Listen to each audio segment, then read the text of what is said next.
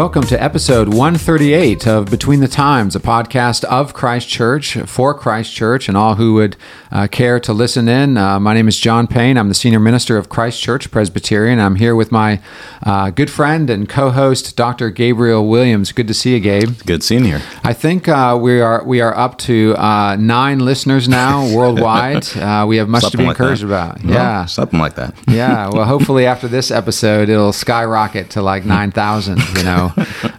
um, but it's good to good to be together uh, again to discuss things that matter, uh, things that count. Uh, we find ourselves uh, listening to and paying attention to uh, all kinds of things that really, at the end of the day, don't count. Uh, right. they are here today, gone tomorrow. Uh, things that seem to be of the highest importance in the sports world or the entertainment world uh, or the business world, and uh, uh, news that seems to uh, to rock the world uh, for five minutes, and then you move on to the next thing. Uh, but what we are going to talk about today uh, has meaning for eternity That's right. and that is uh, the intercessory ministry of Jesus Christ right now for his people. Uh, the Lord Jesus Christ, of course, um, uh, is our prophet, our priest, and our king. Uh, those offices which were uh, held uh, in the Old Testament all uh, anticipated him as the the ultimate um, uh, prophet and the ultimate priest and the ultimate king uh, for his people. Uh, but the role of being intercessor relates to his high priesthood. Uh, and in the book of Hebrews, of course, which uh, speaks so much about uh, the meaning of the Old Testament sacrificial system and priesthood, it uh, shows that that Christ is the ultimate sacrifice, that Christ is the ultimate priest, and that he intercedes for us both as priest and sacrifice. And in Hebrews chapter 7, uh, verse 23 through 25, uh, the writer states, quote, The former priests were many in number because they were prevented by death from continuing in office. But he holds his priesthood permanently, that is Jesus, because he continues forever. Consequently, he is able to save to the uttermost those who draw near to God through him, since he always lives to make intercession for them. What a blessing and a comfort that is, that Christ is always living to make intercession for us. Uh, now, um, in the uh, Westminster Larger Catechism, uh, we read from question 44 How does Christ execute the office of a priest? It's really twofold. Uh, one, uh, he executes his office of a priest in his once offering himself a sacrifice without spot to God to be a reconciliation for the sins of his people. And then, secondly, which is what I want us to focus on today, and in making continual intercession for them. Christ, as it states in Hebrews 7:25 uh, and elsewhere, makes continual intercession for us. Now, we want to mm-hmm. talk about what that means because this is not something that Christians think about a whole lot that Christ is making intercession for us and that that intercession is absolutely necessary to our salvation, the mm-hmm. intercession he makes now. And this goes back to what you mentioned about the priestly office of Christ. We often think of it as just the once and for all sacrifice. But in the Old Testament, a priest was not only responsible for merely taking sacrifices, uh, offering them to God, and kind of praying for for them. The priest himself, as his person, must be one who is able to stand between God and the people. So it's a office that should have been continued forever, but we know according to Hebrews 7 that they could not have continued because they died, they were sinners and etc. So the high priestly office of Jesus Christ did not end at the cross. It still continues. And the way that it continues is through right now how he intercedes for his people. Now, in Westminster Larger Catechism, question 55, it gives a nice paragraph summary of what we mean when we speak about the intercession of Jesus Christ. And so, question 55 How does Christ make intercession? The answer Christ makes intercession by first continually appearing in our human nature before the Father in heaven. First point. Second, in the merit of his obedience and sacrifice on earth, declaring his will to be applied to all believers. Third, answering all accusations against them and procuring for them peace of conscience in spite of their daily failures. Mm-hmm. Fourth, access with boldness to the throne of grace and full acceptance of their persons and services.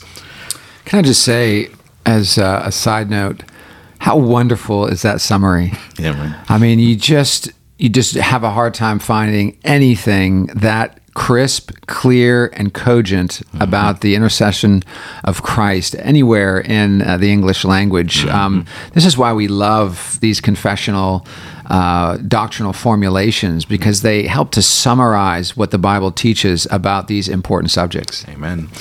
And that means when we talk about the intercession, we can kind of think of it in terms of those categories. So the first is based upon who Christ is. So we confess, as all ancient creeds confess, that uh, there are two natures to Christ his human nature and divine nature. And Christ did not get rid of his human nature after he went through the cross and was raised from the grave and ascended to heaven. He is still truly united in that human nature with his divine nature. If he's not, we are in trouble. Oh, yeah. Because that means there's no representative between us and God that sits in heaven with us. So the first aspect is that there is the man, Christ Jesus, who was before the Father in heaven. And so, taking back the picture of the Old Testament here, we know that in order to atone for the sins of a, any person, a human can only atone for another human. And so that means when it comes to how God the Father Himself actually looks and beholds His people, it is through the merit of the God man, Jesus Christ, as He is seated in heaven. And that's why the Catechism question speaks about his merits in terms of his obedience. So think of his active obedience in terms of all of his life, of his keeping the law perfectly on our behalf, and his sacrifice on earth. So his physical, real appearance in heaven demonstrates that Christ's sacrifice was received and accepted. And it demonstrates that there therefore is complete and full atonement because Christ is still there. This is what the old Puritans would call our surety. Mm. He is our surety. We know because Christ stands there before the Father, the crucified and risen one, mm. for us, Amen. that we have a surety. Our place in heaven is guaranteed because of Christ and his obedience and death, not because of us and our obedience and death. Amen. We cannot save ourselves. If we put our trust in our own works, we are putting our trust in filthy rags. Mm. And so we abide in Christ alone for our salvation. He is our intercessor, our mediator. Amen. And then the other aspect that often comes up, and you see this primarily in Gospel of John, think about the high priestly prayer in John 17, where Christ explicitly prays for his own disciples uh, praying that they are not taken out of the world, but that they are preserved within the world itself. We know in the Gospel of John that those who have come to Jesus Christ were given to him by the Father, and Jesus said, I will not lose a single one of them. And so the question is, how does that continue even today? It's because the other part of the catechism question is that Jesus Christ declares his will to be applied to all believers which means if Christ has prayed for his believers to persevere and to remain until the end, it is for certain that they will. And that means God the Father hears the prayers of Christ Jesus, he accepts them and answers them. And therefore, if Christ's will is to save his people, that means their uh, Christ's people will be saved. And therefore, we can have confidence that if it is God's will that believers be preserved by his power, that we know for certain his intercessory work is going to be accomplished. The next uh, clause in uh, question 55 is so deeply comforting for the Christian believer because uh, we all uh, feel the accusations of Satan hmm. against us. We feel the accusations of our own hearts hmm. against us. We feel the accusations of others against us.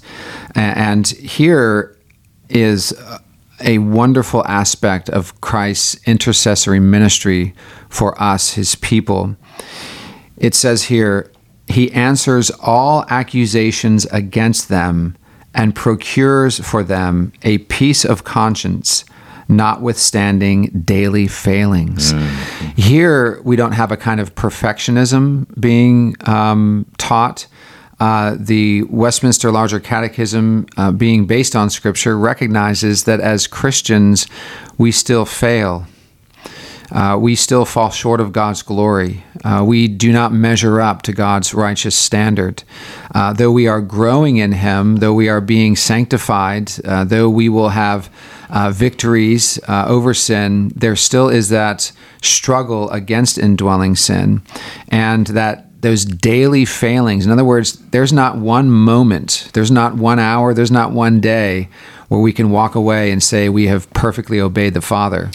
Um, we have mixed motives. We we have uh, uh, worldly leanings. Um, we do not love God with our whole heart, soul, mind, and strength perfectly ever. Uh, and so when those accusations come against us from Satan, saying, you know, you shouldn't think of yourself as a Christian. Uh, who who are you? Uh, to call yourself a Christian. Uh, you shouldn't be part of a church. Uh, you're a sinner. Uh, you can't have good friendships because uh, you have so much corruption inside of you. Uh, this, uh, our Lord Jesus is there in heaven representing us, and he is answering, it says, all accusations against us. In fact, in Romans chapter 8, uh, verse 33, it said, Who shall lay anything to the charge of God's elect?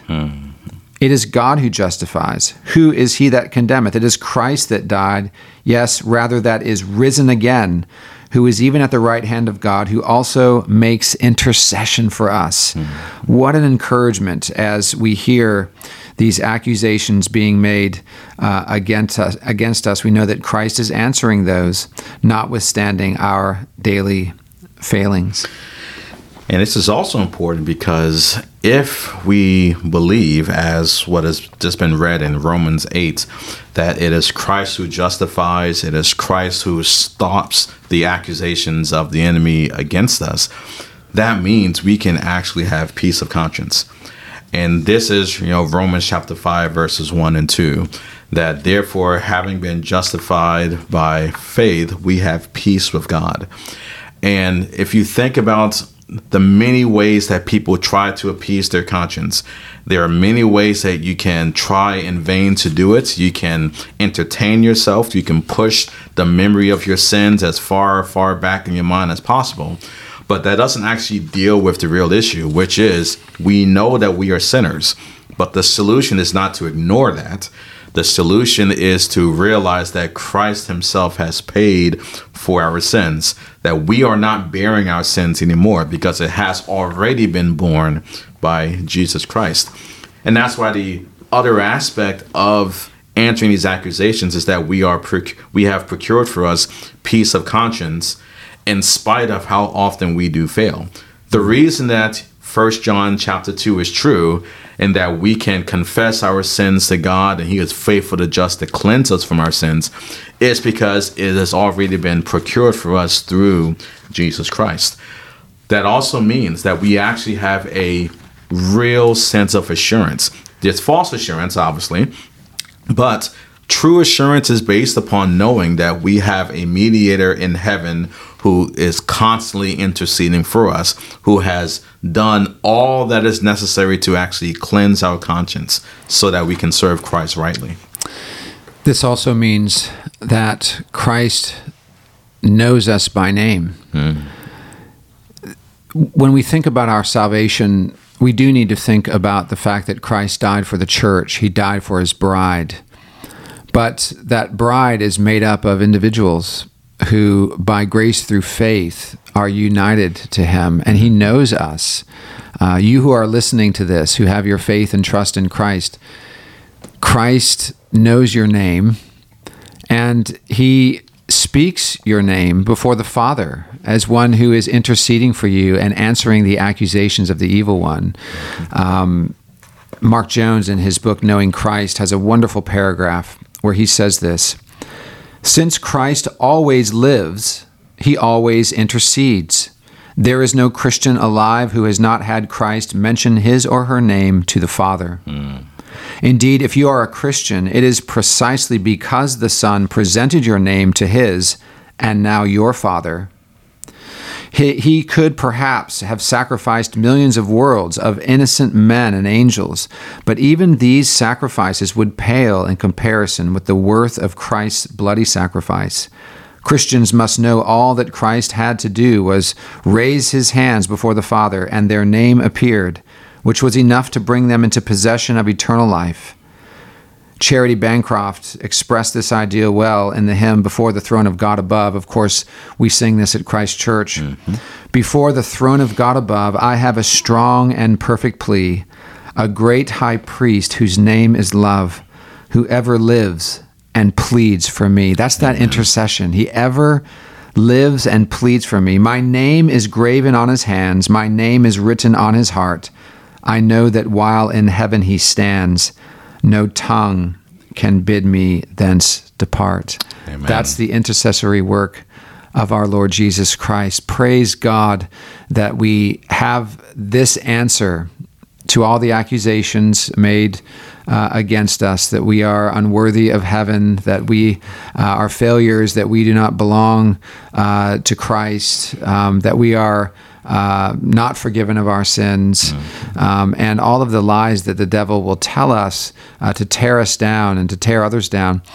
Uh, but we thank God for the intercessory ministry of Christ. He is our surety. He stands before the Father with his nail scarred hands and he intercedes for us. And uh, uh, lest one think that he is sort of holding back the Father's wrath against us every moment. Remember, it's the Father who sent Jesus into the world, uh, who loves us, who who uh, did not spare his own Son, but gave him over for us all. And so God is for you. If God is for you, who can be against you? Uh, and so, dear believer, uh, do not lose heart. Uh, continue to serve the Lord, knowing that your service is accepted by God because of what Christ has done for you. Uh, that's an encouragement to live a life of good works and of uh, growing godliness because your uh, works, your service to the Lord is not in vain. Uh, and so we are so thankful that you were able to join us uh, again on our podcast. And we pray that you'll join us next time on Between the Times.